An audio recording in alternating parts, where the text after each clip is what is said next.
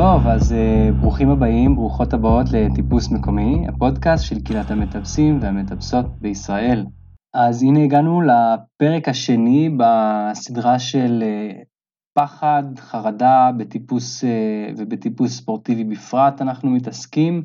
הפרק הקודם היה בעצם הרבה תיאוריה על מה זה בכלל פחד, איך זה פועל אצלנו בגוף, וככה התחלנו לגעת גם בדוגמאות וב-fight, flight, freeze, flock וכל הדברים האלה, ובפרק הזה אנחנו נדבר בעצם על אה, גישות ודרכים שאפשר להתחיל איזשהו תהליך כדי בעצם ללמוד, לווסת יותר טוב את הפחד שלנו שעולה בטיפוס, וכמובן הכלים האלה גם טובים לא רק לטיפוס, אבל אנחנו נתמקד בזה כי זה מה שמעניין אותנו כאן לפחות אה, בפודקאסט הזה.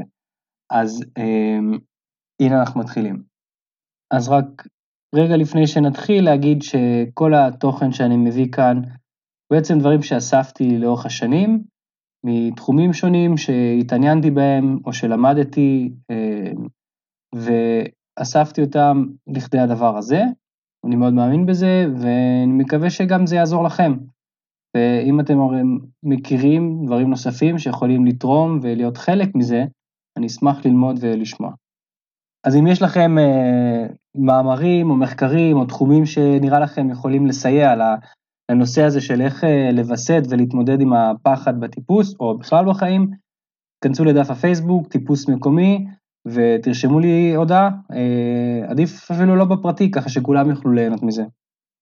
טוב, נתחיל באיזושהי חזרה ממש קצרה בנקודות על מה שדיברנו עליו בתיאוריה.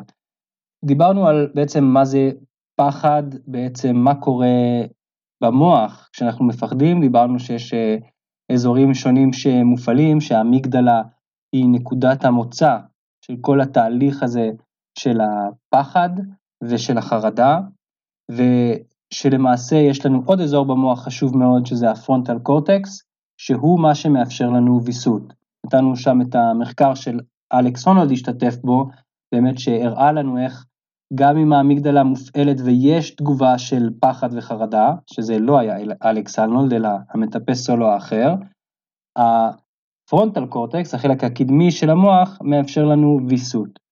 וזה בעצם גם מסביר לנו מה קורה כשאנחנו חווים פחד וחרדה ולא מתמודדים עם זה למעשה היטב, אלא אנחנו מתחילים להגיב לזה באחת התגובות האופייניות, שדיברנו על flight, fight, flock ו freeze, והסברנו אותם, אה, אז דיברנו על זה, ושיש מה לעשות בעצם, יש לנו אפשרות ודרכים אה, לעזור לוויסות הזה, אה, שאנחנו בהחלט, הוא בהחלט אפשרי לנו, ופה אנחנו נדבר על כמה גישות ואפשרויות איך לעשות את זה.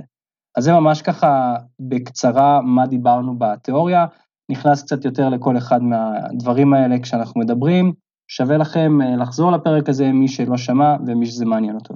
אה, אני רוצה גם להסגיר נקודה שאני לא ממש דיברתי עליה בפרק הקודם עם התיאוריה, ואני חושב שחשוב אה, לציין את זה. פחד וחרדה, יש, יש להם אלמנט דביק שכזה. זאת אומרת, התופעה שאנחנו מדברים עליה היא גם תופעה כזו שבה אני למשל עולה על מסלול, פחדתי קצת על המסלול, אבל אני מרגיש שסך הכל היה בסדר, אני יורד, אני לא חווה איזושהי חוויה קשה במיוחד או מאיימת במיוחד, אני יורד למטה, ואחרי שאני יורד, אז פתאום אני מתחיל להתפדח מול כולם. מתחיל לעלות לי מחשבות שכאילו, וואי, איזה פדיחה שלא הצלחתי, למה לא יצאתי, דברים כאלה. זה, אני מכניס את זה לתוך אותו, אותו עולם שאנחנו דווקא מדברים עליו. כי למעשה מה שקורה במצב כזה זה איזשהו פחד שהופך להיות מעין חרדה, שבמקום להתבטא בטיפוס ובאזור הזה שהוא לא היה נוח בטיפוס, הוא נדבק פתאום למשהו אחר, ששם הוא יותר נוח לא להתמודד ולהתקיים. אז גם זה בעצם חלק ממה שאנחנו מדברים עליו, וגם שם יש אפשרות לווסת את הדבר הזה ולקבל באמת אה, הרבה יותר הקלה. טוב, אז אמרתי מיינדפולנס, אמרתי שזה הגישה העיקרית שתנחה אותנו בכל הכלים שאספתי פה מדברים שונים. הקו המקשר ביניהם זה שהם תואמים לי לפחות, בהבנה שלי, לעולם הזה של מיינדפולנס. וכשאני אומר מיינדפולנס בעצם, אני, זה לא שאני אומר צריך לעשות תרגול מיינדפולנס ואז זהו, נתמודד עם, עם הפחד והטיפוס, אם כי זה דבר מצוין לעשות, אלא הכלים הם כלים שיש להם תואם ואיזושהי רגישות וגישה לדבר הזה שצריך בו להיות קשובים למה שקורה ומה שמתרחש. אמ, הסבר קטן רגע על מיינדפולנס, בפאלי מיינדפולנס אומרים סאטי פתנה, וזה בעצם שני חלקים, חלק ראשון זה הסאטי, חלק אה, שבעצם זה הריכוז, זה התשומת לב, ופתנה, שזה מתייחס גם לתגובה נכונה. זאת אומרת, כל הגישות שנביא פה, יש להם שני מרכיבים. מרכיב אחד זה תשומת לב למשהו, למה נשים לב?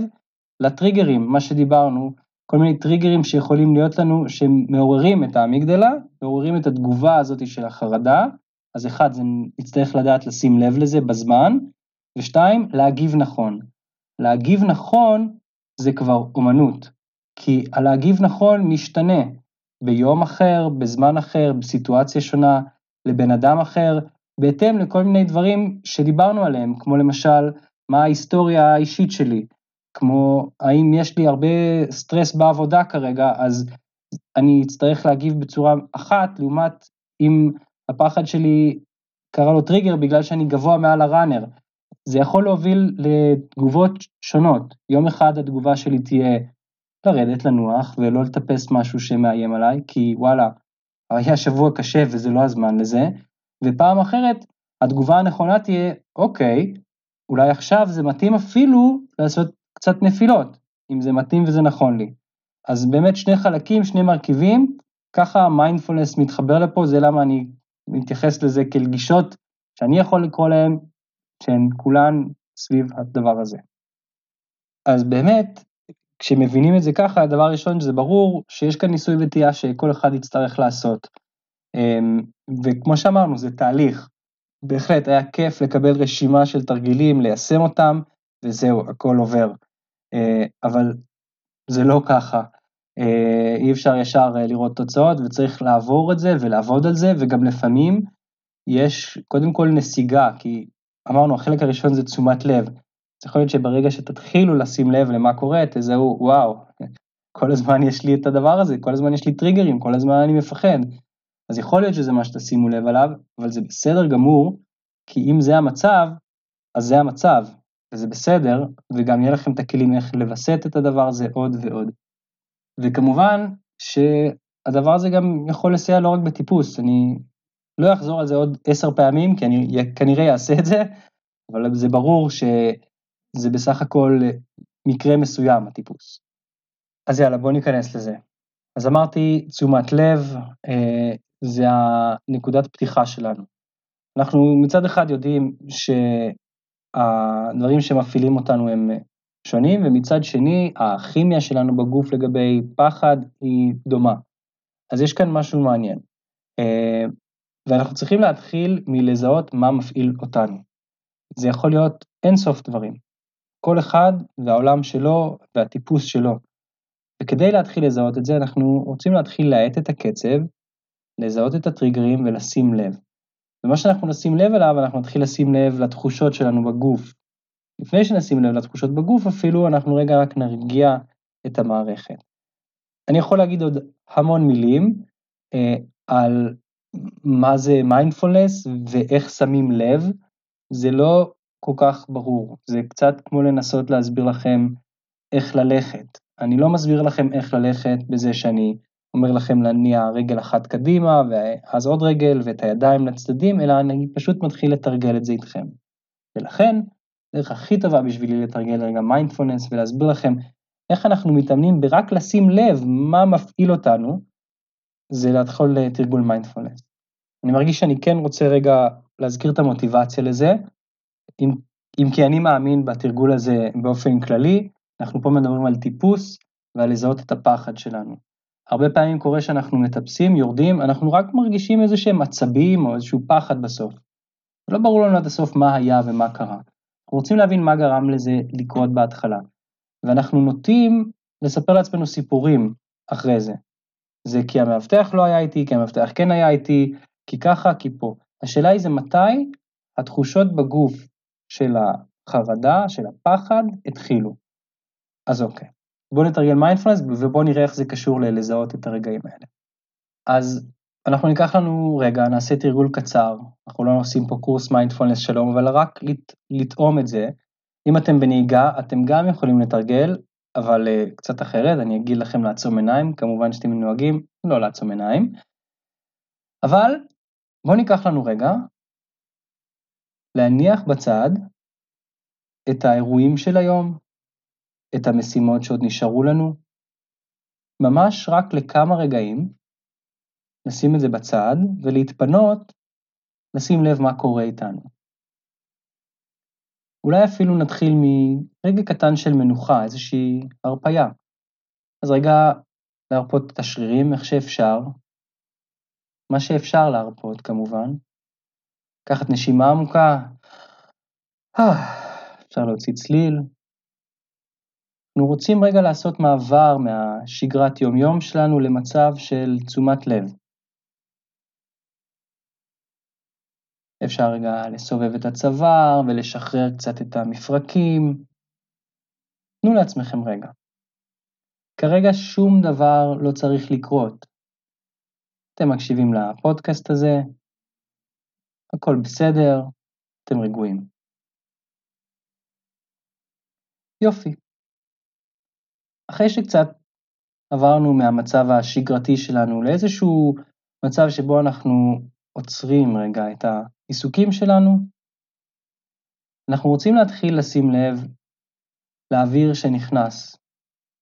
אנחנו יכולים לשים לב לאוויר שנכנס לנחיריים או לפה, וזה משמש לנו פשוט כאיזשהו עוגן, כי המחשבה נוטה לנדוד. אז כל פעם שנזהה שהמחשבה נודדת, נוכל לחזור לנשימה שלנו. אז קחו כמה רגעים לשים לב לנשימה שנכנסת ויוצאת.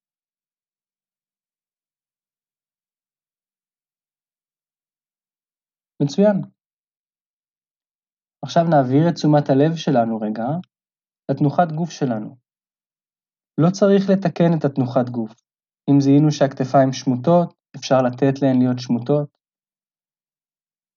אם זיהינו שהרגליים יושבות בתנוחה לא הכי נוחה, אפשר לתת להם להיות בתנוחה לא נוחה.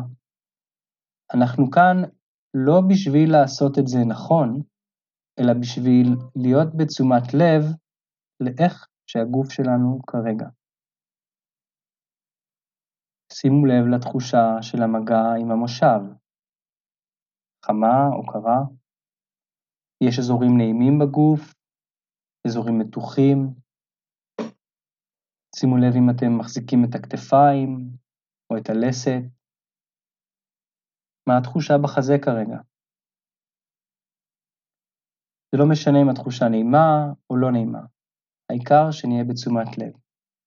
ושימו לב אם התודעה שלכם נודדת למחשבות ועיסוקים אחרים. זהו, זה הכל.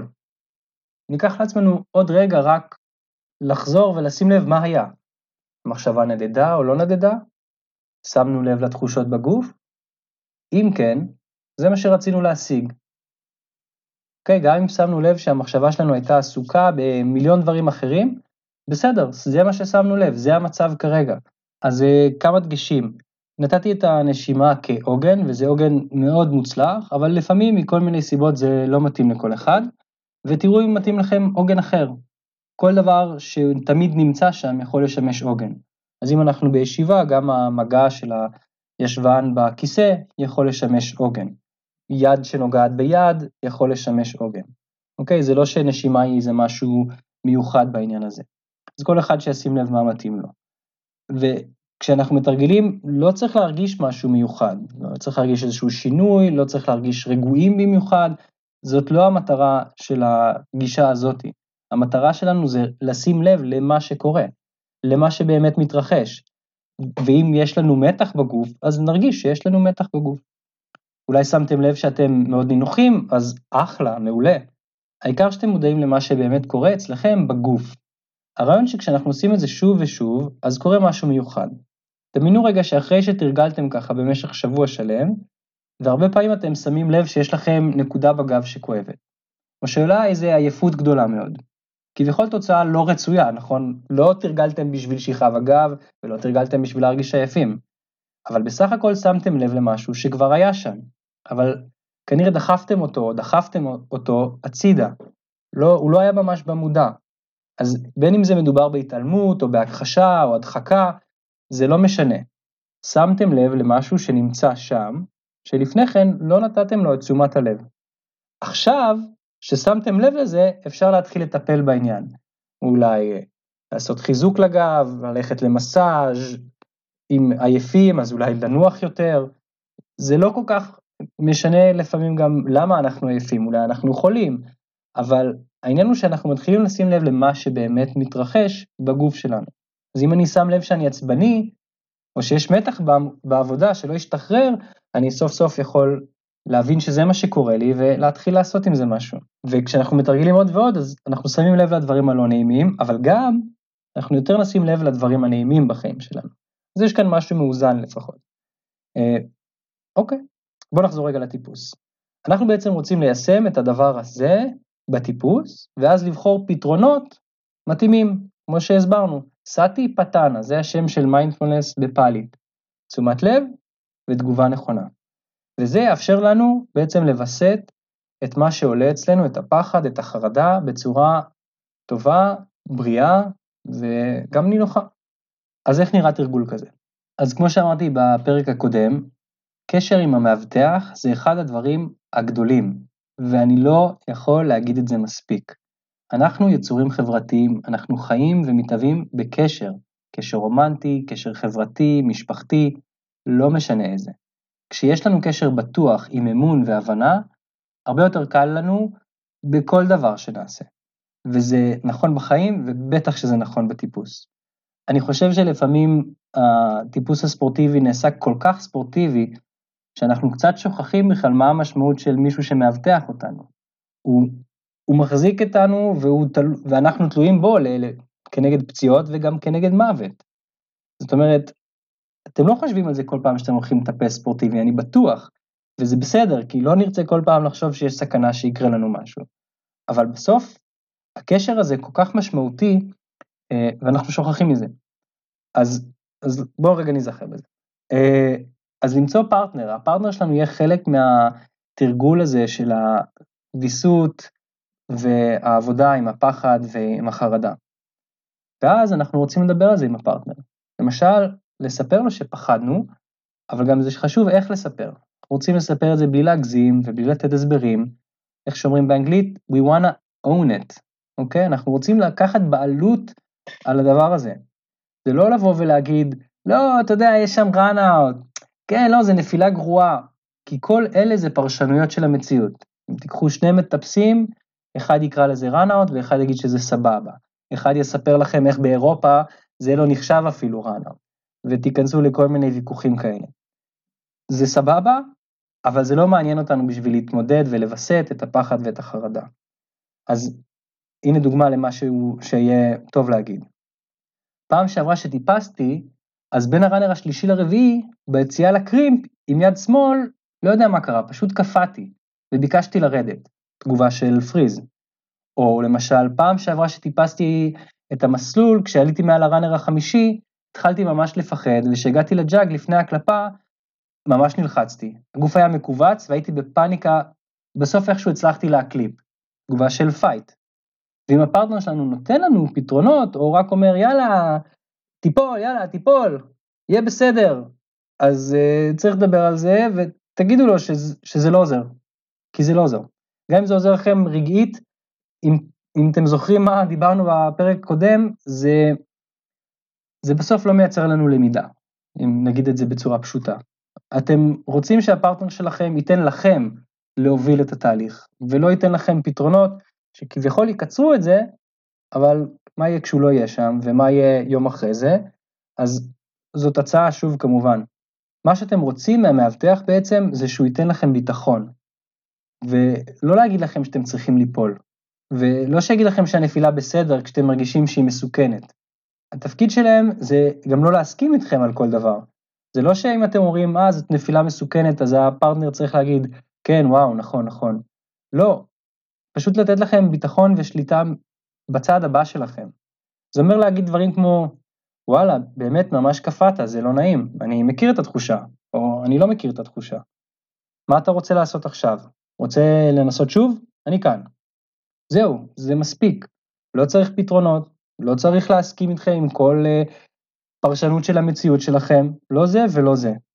פשוט, מה שנקרא, שיקוף והכלה. זהו. זה בפני עצמו כבר כלי מדהים. תעשו את זה כמה פעמים, אני כבר מבטיח לכם שתרגישו הרבה יותר בנוח. ותאמינו לי, אני יודע שהרבה פעמים הפרטנר שלנו יבוא ויגיד לנו, יאללה, תיפול, או אחרי שירדנו יסבירו לנו שהקלפה האחרונה זה לא באמת מקליפים, או שאנחנו צריכים להתאמן כל פעם לא להקליפ את הראנר האחרון, או הכי גרוע, אין טייקים. אז כל אלה יכולים להיות מתאימים בזמן הנכון ובמקום הנכון, אבל הם צריכים לבוא מכם, ובגלל שאתם מוכנים לזה, לא בגלל שזה מה שצריך לעשות, לא בשביל לנער את הפחד מאיתנו. ושוב, אמרנו, זה יכול לעבוד לזמן קצר, אבל לרוב זה לא עובד לטווח ארוך. קשה לי להדגיש מספיק כמה חשוב גורם חוויית השליטה של מי שעושה את התהליך. תבנו קשר טוב עם הפרטנר וזה יעשה פלאים. החלק הזה שאני דיברתי עכשיו על הפרטנר זה כאילו אתם, זה, זה כמו חלק צד כזה, כי דיברתי באמת על תשומת לב ועל תגובה נכונה. אבל בגלל שאנחנו עם פרטנר, אז יש גם תגובה של הפרטנר, או תגובה שלנו אל הפרטנר, והדברים מתערבבים שם. וזה כל כך חשוב שתהיה לכם את ההזדמנות להגיב נכון מכם, לפי ההבנה שלכם של המצב ומה שקורה. וזה חלק משמעותי מאוד בכל העניין הזה. יש עוד באמת המון דברים להגיד על הקשר עם הפרטנר ואיך נכון לתקשר את הדברים אחד לשני, אבל זה באמת עולם שלם ואני לא אכנס לכל האפשרויות והדברים שיש בזה. אני אגיד באמת שבגדול מה שחשוב זה לבנות קשר אמיתי וטוב. אתם מרגישים בו בנוח לדבר על מה שמפחיד אתכם, ואיפה שעולה לכם חרדה, ואתם לא מרגישים צורך להקטין את החששות שלכם, או לתת תירוצים, בזמן שהפרטנר שלכם נותן לכם את ה... אומר לכם כאילו מה לעשות. אה, פרטנר צריך לתת לכם ביטחון, ואם זה לא המצב, יש המון מטפסים שמחפשים כל הזמן עם מי לטפס, לכו ותעשו את זה. אה, זה מזכיר לי כמה פעמים שטיפסנו, הובלה טבעית האמת, אבל ביקשנו מאנשים לתת לנו בטא על איזה מסלול. ואז במקום לתת לנו תיאור של איך נראה המסלול, איפה התחנות, נתנו לנו תיאור של החוויה האישית שלהם. ואז וואו, זה מסלול מפחיד, אתה לא מבין, איזה טירוף, וככה. וא', זה לא נותן ביטחון לעלות אחרי זה על המסלול, ושתיים, זאת חוויה אישית שלהם. לפעמים עלינו וחווינו דבר דומה, ולפעמים בשבילנו זה היה אחרת לגמרי. ממיליון סיבות, לאו דווקא כי אלה היו מטפסים פחות מנוסים מאיתנו, אלא פשוט היה להם יום כזה, יום גרוע. נשברה אחיזה בתחילת המסלול וזה השפיע על הכל. אז צריך לשים לב לזה, זה קורה לנו המון uh, עם הפרטנרים שלנו, שאנחנו מדברים על, ה, על החוויות של הטיפוס ולא על הדברים עצמם. טוב, יאללה, אנחנו עוברים לנקודות הבאות. אז זה בעצם מחולק לנו לארבע domains או ממלכות, אחד זה הקשר עם הפרטנר, יש לנו את כל מה שיכול לקרות לפני הטיפוס, כל מה שיכול לקרות בזמן הטיפוס וכל מה שקורה אחרי הטיפוס. בואו נתחיל מלדבר על מה שקורה לפני. אז דבר ראשון, כל פעם שאתם יוצאים לשטח, הולכים לקיר, עולים על מסלול שאתם יודעים ששם זה בדיוק הנקודה הקשה שלכם, קחו לעצמכם רגע לעשות תרגול מדיטציה בדיוק כמו שעשינו. זה לא חייב להיות משהו ארוך, זה לא חייב להיות משהו קצר, אבל קחו רק רגע לנער מכם, או לשים בצד רגע את כל מה שהיה היום, או לשים בכלב לב איפה אתם נמצאים. לזהות כמה אנרגיה יש לכם. אתם מרגישים חלשים או חזקים, מה רמת המוטיבציה כרגע. אם יש לכם לחץ להשיג משהו או להצליח, למעשה בדיוק כמו שעשינו מקודם, ולשאול את עצמכם איך אני כרגע, מה עולה בי, ולהיות כנים עם עצמכם. כי יכול להיות שהגעתם באפס כוחות למצוק, אבל עכשיו כשאתם מחוברים לחבל פתאום יש מלא התרגשות ומרץ. או יכול להיות שציפיתם כל השבוע לטפס, אבל עכשיו שאתם מגיעים על הפרויקט יש רק את האימה וחוסר כוח לעלות על זה. נקודה ראשונה, קחו לעצמכם 30 שניות, דקה, בשקט לבדוק מה המצב שלכם כרגע, ותנו לזה כותרת, תנו לזה איזשהו שם. זה יכול להיות גם משפט. ואם מתאים, שתפו גם את הפרטנר שלכם. נקודה שנייה, תבדקו מה המטרות שלכם. אתם מתחת למסלול, יופי. מה המטרה שלכם? אתם עושים חימום? מתכננים לסגור את המסלול? עולים כדי לבדוק צעדים? לשם מה התכנסתם כאן? חשוב להיות ברורים עם המטרה שלכם, כי אם עליתם לחימום ופתאום קשה ואתם מפומפמים ומתחיל להיות מפחיד, אז זה חימום. אולי לקחת טייק במקום סתם לדחוף עד הסוף רק כדי להוכיח לעצמנו משהו או לפרטנר, או רק בגלל שזאת התגובה האוטומטית שלנו, הפייט הזה.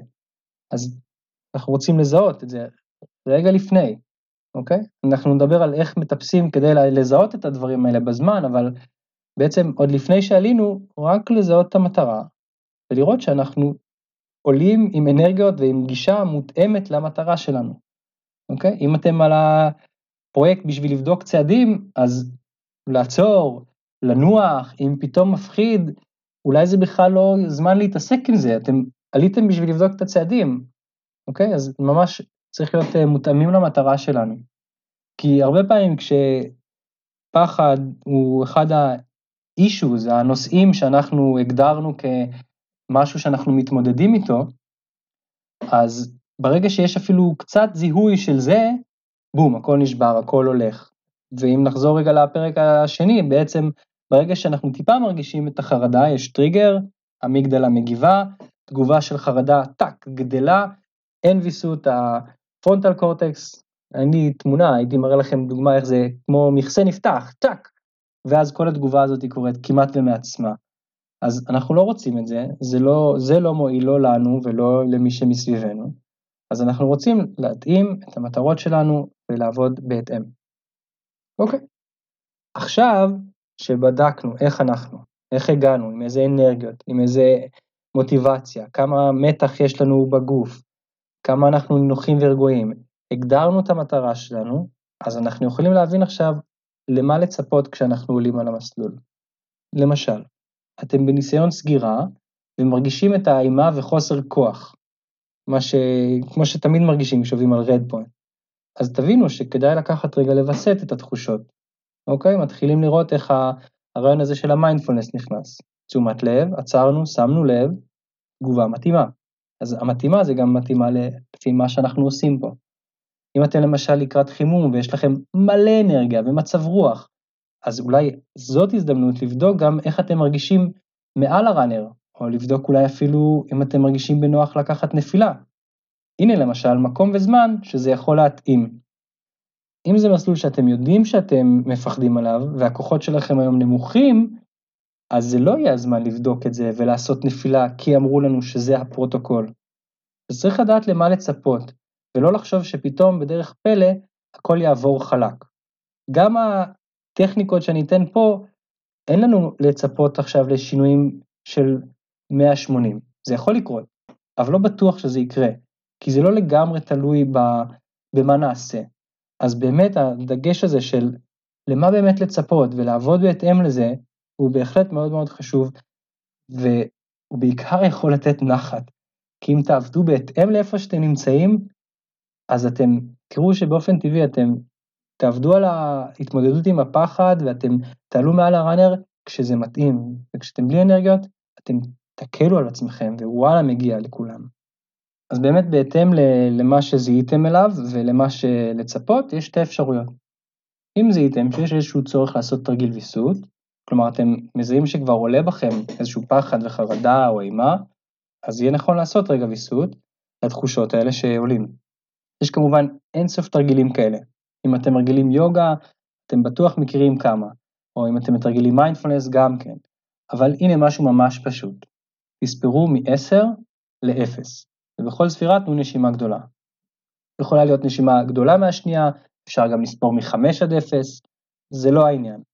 ספירה לאחור בקצב קבוע עם נשימות. זהו, סיימתם, הגעתם ל-0, חוזרים לנשימה רגילה.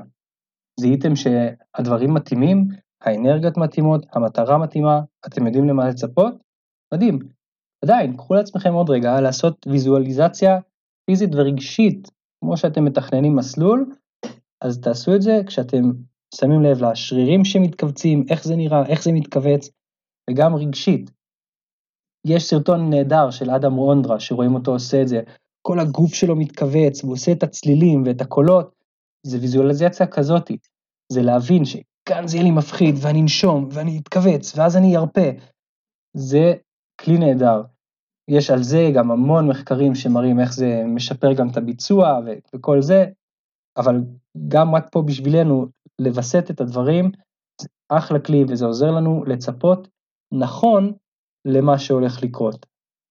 ובמיוחד אם זה מסלול פרויקט או מסלול שאתם מפחדים עליו, אז הוויזואליזציה הזאת היא, היא בכלל דבר חשוב מאוד לעשות.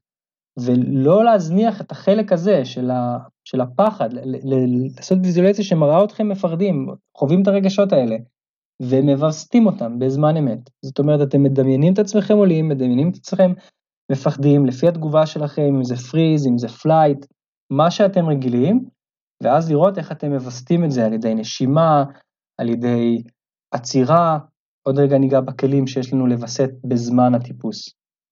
אוקיי, ואחרון חביב, שנקודה נוספת שאפשר לעשות uh, בעצם לפני שאנחנו עולים זה רוטינה.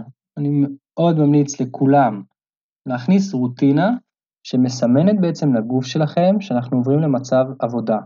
אוקיי, עשינו את כל החלקים האלה, אנחנו בדקנו מה המטרות שלנו, בדקנו איך אנחנו, ראינו מה אנחנו צריכים לצפות, כמובן שכאן זה גם המקום להכניס את התכנון מסלול שלכם וכל הדברים האלה, ויש אין ספור מחקרים שמראים כמה הכלי הפשוט הזה יכול להיות יעיל עבור ויסות ועבור יצירה של מצב flow. זה מה שאנחנו רוצים.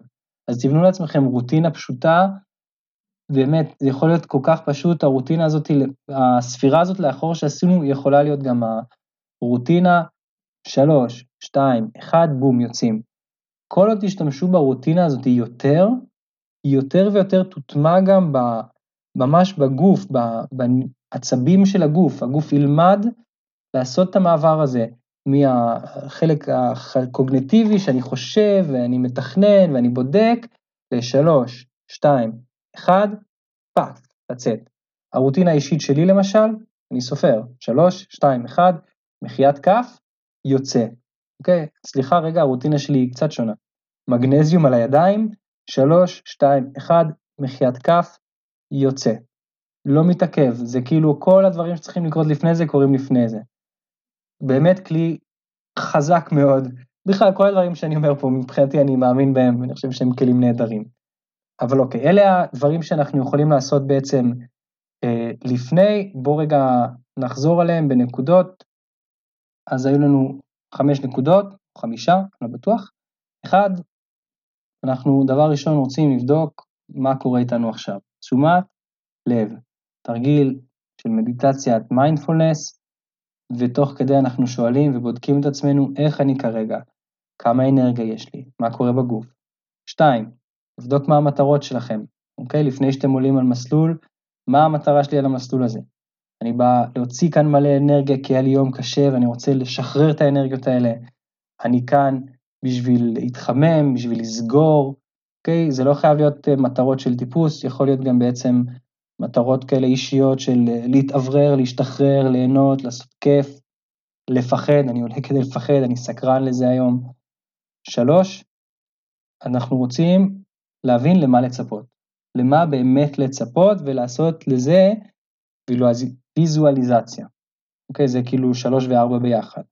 וגם אמרנו, אם אנחנו מזהים שיש דברים שהם לא מותאמים בין איך שאנחנו למטרות שלנו, אז לעשות תרגיל ויסות. נתנו דוגמה לתרגיל ויסות פשוט, ספירה לאחור. ואחרון חביב שאמרנו זה לבנות רוטינה 5.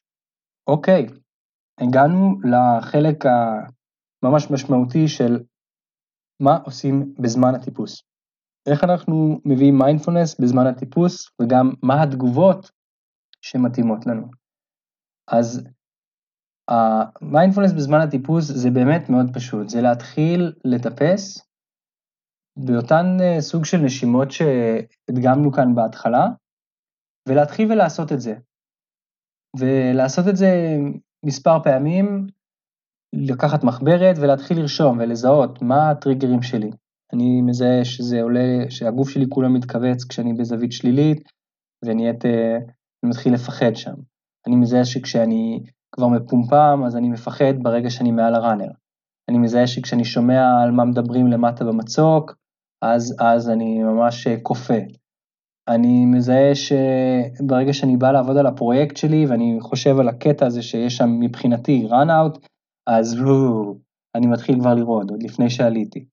זה התרגיל הראשון שצריך לעשות אותו מספר פעמים, לפני בכלל שאנחנו רוצים להתאמן על התגובות. אבל רוב הסיכויים אנחנו נעשה את הדברים כבר ככה במעין שילוב, תוך כדי, כי לא רוצים רק לשים לב ואז, ואז מה. נכון? זה, אנחנו רוצים גם פתרונות כביכול. אז פתרונות נכונים, הנה בואו ניתן פה כמה. פתרון אחד, אה, מי שמכיר מיוגה, נשימת אוג'איה, אה, אז אנחנו יכולים לעלות על המסלול תוך כדי שאנחנו עושים אוג'איה ברeth, נשימת אוג'איה, ולשים לב לקצב של הגוף שלנו, מה הקצב שבו אנחנו מטפסים. לא מכירים את זה? לא נורא, פשוט נשימות עמוקות. לעלות ולתת נשימות עמוקות. שתיים, תוך כדי אנחנו שמים לב לנשימה שלנו, קצב המחשבות, נושא המחשבות, לאן אנחנו מסתכלים.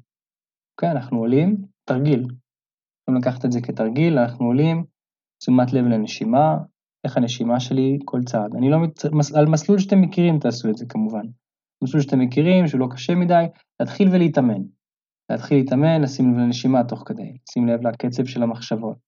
מזהים קצב מחשבות מהיר, מה זה אומר לנו? אוקיי, יש כאן תגובה, הגוף מתחיל להגיב. אנחנו שמים לב לנושא של המחשבות, מתחילים לחשוב פתאום על דברים שאנחנו צריכים לעשות, ולא על המסלול, זה סימן.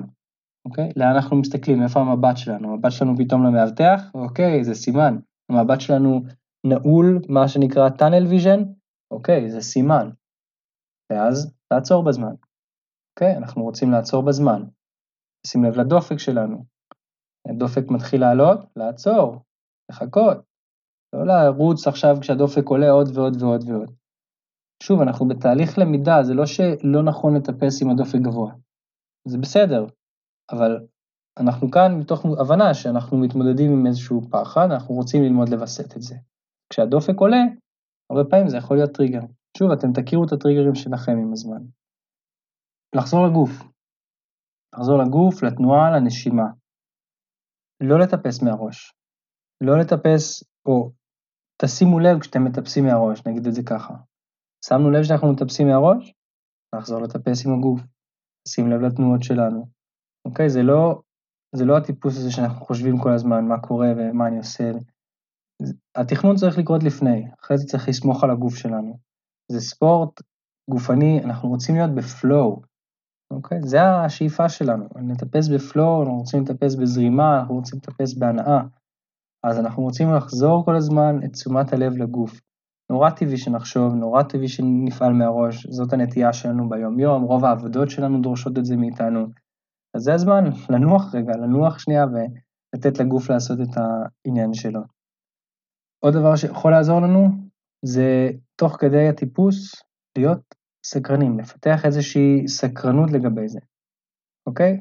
היה לנו, ידענו למה לצפות, שלוש, שתיים, אחד, מחיית כף, עלינו, זהו, ציפיות בצד עכשיו, אוקיי? ברגע ש... הציפיות שלנו למה הולך להיות עולה, אז אנחנו רוצים להיות מודעים לזה, אנחנו צריכים לשים לב שזה עולה, להגיד, או, oh, הנה, אני חושב על זה שבראנר הבא זה הולך להיות לי מפחיד. או, הנה אני מצפה כבר לתפוס את הג'אגו, אוקיי? תגידו להם שלום, תודה. Uh, זה באמת, שוב, אני אומר, זה יותר אולי מין כלי כזה שצריך להתאמן עליו, צריך לעשות את זה מספר פעמים, ממש כהחלטה, לעשות את זה כאימון, וברגע שאנחנו נהיה מיומנים בזה, זה אחד הכלים הכי טובים שיש. אז תתאמנו לעלות על מסלול, ולפני הקרוקס, תשאלו את עצמכם, וואי, מעניין, מעניין איך יהיה לי. מעניין איך אני ארגיש עכשיו את כל המאמץ הזה, או לפני הזווית השלילית, תגידו, וואי, מעניין איך, איך יהיה לי להתמודד עם זה עכשיו. אני סקרן, אני... היום באתי עם אנרגיה, היום לא באתי עם אנרגיה, מעניין איך זה יהיה אז. מעניין, מעניין אם אני אפחד, מעניין אם דווקא לא. תהיו סקרנים, על... הציפיות זה לפני, עכשיו סקרנות, תנו לדברים לקרות איך שהם קורים. אוקיי, זה כאילו בזמן, אבל בפועל אפשר גם לעשות חלק מזה או הרבה מזה לפני, ולזכור את העיקרון הזה של אה, חשיפה הדרגתית. אם אתם על מסלול שזה on-sight, או אפילו אם זה לא on-sight, ואתם מסתכלים לראות uh, למעלה על המסלול, ואתם מזהים שאם תעשו עוד כמה צעדים, אתם כבר תצאו מתחום הנוחות ותתחילו להיכנס לתחום של החרדה והפאניקה. אז תעצרו שנייה.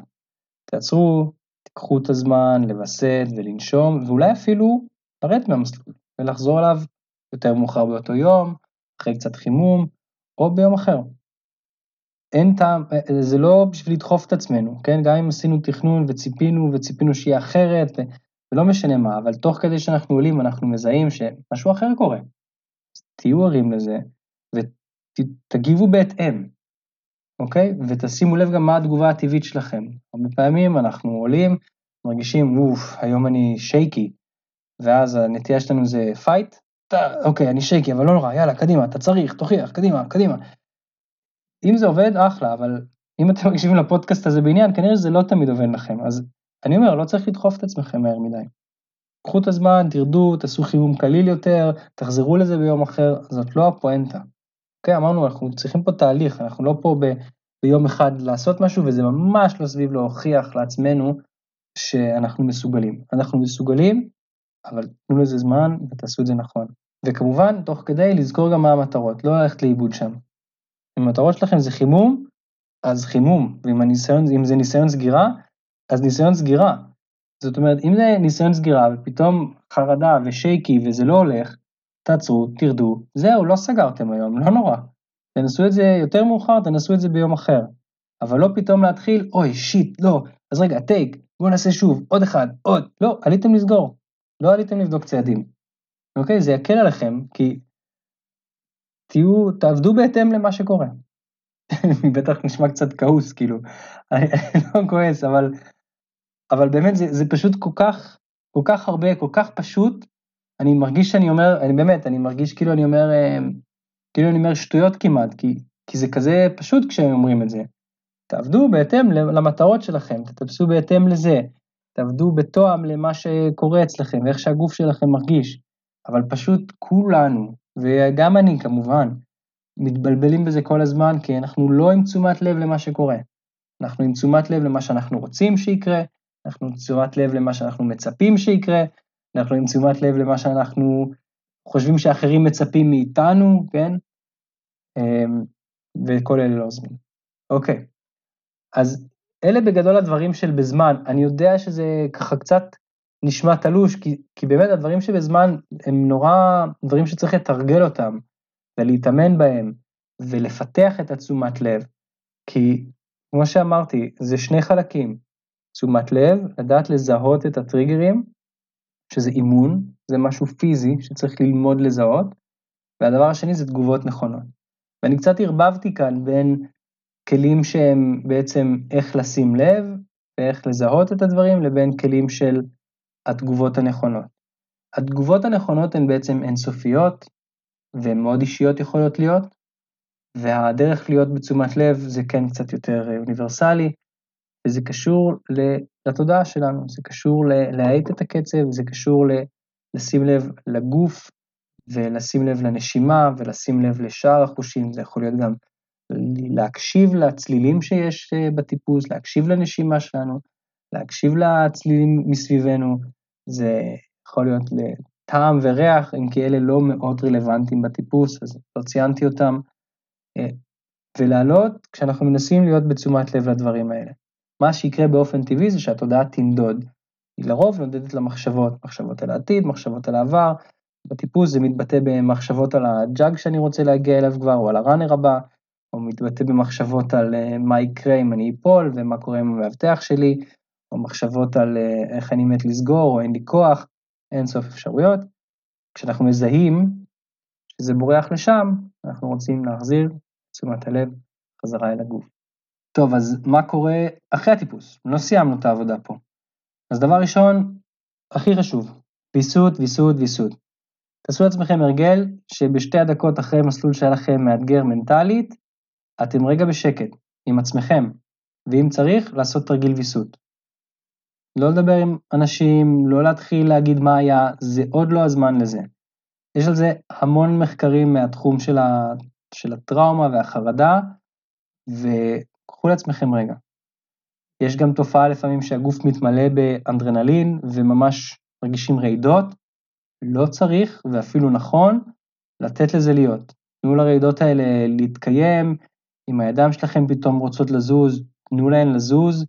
אני לא, לא נכנס לזה, אבל שיטת טיפול אה, שלמה בטראומה וחרדה שנקראת חוויה סומטית, והדבר הזה של הרעידות והאנדרנלין שמשתחרר, זה לטובתנו, זה הדרך של הגוף להתמודד עם, עם הפחד הזה. אז תנו לזה להיות. אוקיי. דבר שני, תזכרו שמנוחה זה דבר חשוב לא רק לגוף, אלא גם לחלק המנטלי, למוח, או איך שלא תרצו לקרוא לזה. אז אם זה המסלול מאתגר מנטלית, תנוחו רגע. לא צריך ישר לעלות על אותו מסלול אחרי זה כדי כאילו להתגבר על זה. לא, אני רק אתגבר על זה. לא, אני רק אצא. כי יש מצבים שזה מתאים, דיברנו על זה. זה מתאים אם אתם שמים לב שיש לכם עכשיו אנרגיות ושיש לכם עכשיו כוחות, לא אם זה בא מכעס ועצבים ותסכול. קחו לעצמכם זמן לנוח, תעשו משהו קליל יותר, יכול להיות שלפעמים אפילו יש ימים שזה כל כך קשוח, שוואלה, לא מתאים לכם לטפס, או בא לכם לטפס top-rope כדי שזה יהיה בקלות וראש שקט, ושילכו ל... אתם יודעים לאן, אלה שעושים לכם עיניים על זה שאתם מטפסים top-rope. מותר לטפס top-rope. זה כמובן מבאס, כן? להגיע ליום טיפוס, לצפות לזה כל השבוע, בטח אם אתם בתקופה קשה בחיים, אם לא יודע מה, אתם בתקופה של אבל, או פרידה קשה, או עבודה מטורפת. ציפיתם כל השבוע איך לטפס, הלכתם לטפס, עליתם על איזה מסלול שהיה נראה לכם אולי אפילו קל, ופשוט הגוף שלכם רעד ושקשק, ואתם יורדים ואוף, אמרנו שתי דקות בשקט, ועדיין, וואלה, זה לא זורם נכון, לא חייבים לטפס. תהנו מהפטפטת בלמטה של המצוק, תשתו קפה, וואלה, תהנו מהטבע. זה ממש בסדר, זה ממש טבעי, אי אפשר להגיד את זה מספיק, אנחנו כולנו נופלים בזה הרי. שלוש, אם יש צורך, אפשר גם הסחות דעת, אוקיי? אה, עשיתם הפסקה ארוכה, תעשו משהו אחר לגמרי רגע, דברו עם החבר'ה, תשמעו מוזיקה, תאכלו משהו, ואז לנסות לחזור על זה. אז זה בעצם קצת כמו המנוחה, אבל כאילו, להגיד שהמנוחה יכולה להיות גם עם הסחות דעת, וזה סבבה. ורק אחרי כל אלה, עיבוד, אוקיי? את העיבוד אנחנו לא עושים ישר כשזה עוד חם. את העיבוד של מה שהיה, לדבר, עם עצמנו אפילו, לדבר על זה עם עצמנו, מה היה שם, מה קרה, מתי עלה הטריגר, מתי, למה, איך זה, זיהינו או לא זיהינו, היינו במחשבות, זיהינו, אבל אז בחרנו בתגובה לא נכונה או לא מתאימה, אני לא להגיד לא נכונה, תגובה לא מתאימה, זה, עיבוד הזה, אנחנו עושים אותו אחרי שעשינו ויסות, אחרי שנחנו, אחרי שהסחנו את הדעת, אם היה צריך, ולא כשזה עוד חם. כשזה עוד חם, ממש לא הזמן להתחיל להתעסק בזה. וכמובן אמרנו פרטנר, אם יש לכם פרטנר שזה מתאים לעשות את זה איתו, זה מדהים, מדהים, מדהים, מדהים. זהו, אז חשוב גם לעשות את העיבוד כמובן, לא רק לשכוח מזה ולא, יאללה, היה סבבה, לא משנה. לא, זה חשוב לעבור על זה ולהתחיל לזהות מה היה הטריגר, האם הייתי בתשומת לב, לא הייתי בתשומת לב, על מה חשבתי, אוקיי? ולהתחיל לאט לאט, ככה תעשו את זה שוב ושוב ושוב ושוב, אז אני מבטיח לכם תתחילו לזהות את כל שרשרת האירועים הרבה יותר טוב ותתחילו לזהות מה באמת הטריגרים שלכם.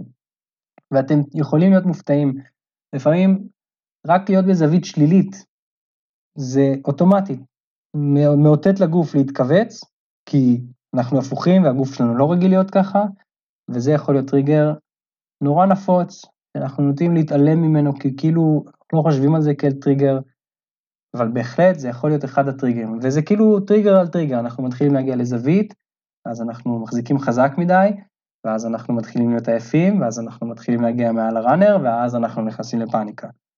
שבעצם מה שהתחיל לזה זה הזווית השלילית וההתכווצות האוטומטית של הגוף בזווית שלילית.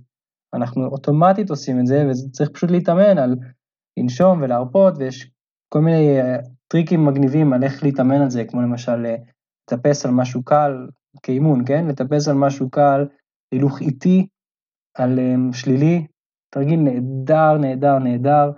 אז הנה נתתי כאן עוד תרגיל שאפשר לעשות בשביל הדבר הספציפי הזה. ובאמת, רק לסכם בזה שכל הדברים הספציפיים שאתם יכולים לזהות, אז יש הרבה כלים והרבה שיטות והרבה אימונים והרבה תרג, תרגילים שאפשר לעשות בשביל אה, לשפר את הדברים הספציפיים האלה. אז זהו, אה, וואו, זה היה לי כיף, אני מקווה שלא חפרתי יותר מדי ושנהניתם ושזה היה לכם מעניין.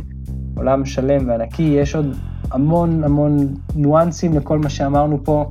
מקווה שלפחות חלק מזה תוכלו ככה לקחת ויהדהד לכם אה, ולווסת. אני אגיד ככה ממש בקצרה, שעשיתי שיתוף פעולה עם עידו גייר ואנחנו מוצאים סדנה שתהיה פיילוט של כל הכלים האלה, וממש מגניב, ממש מרגש שאנחנו עושים את זה, אז גם זה קורה, אני לא יודע אם כשהפרק הזה יצא עוד יש מקום או אין מקום, אבל אם זה ילך, אנחנו כמובן נעשה עוד כאלה, אז מזמין אתכם לעקוב בדף פייסבוק טיפוס מקומי. זהו, הפרק הזה זה הפרק העשירי של העונה השנייה, ולמעשה זה, זה אומר שאנחנו מסיימים את העונה. אני רוצה עוד פרק קצר, רק ככה לסכם את העונה ולהגיד מה צפוי לנו בהמשך. אז יאללה, מקווה שנהנתם, תפסו בטוח, תהנו, תהנו מהמזג האוויר הנפלא שהיה לנו בשבועות האחרונים של החורף הזה, וניפגש בפעם הבאה.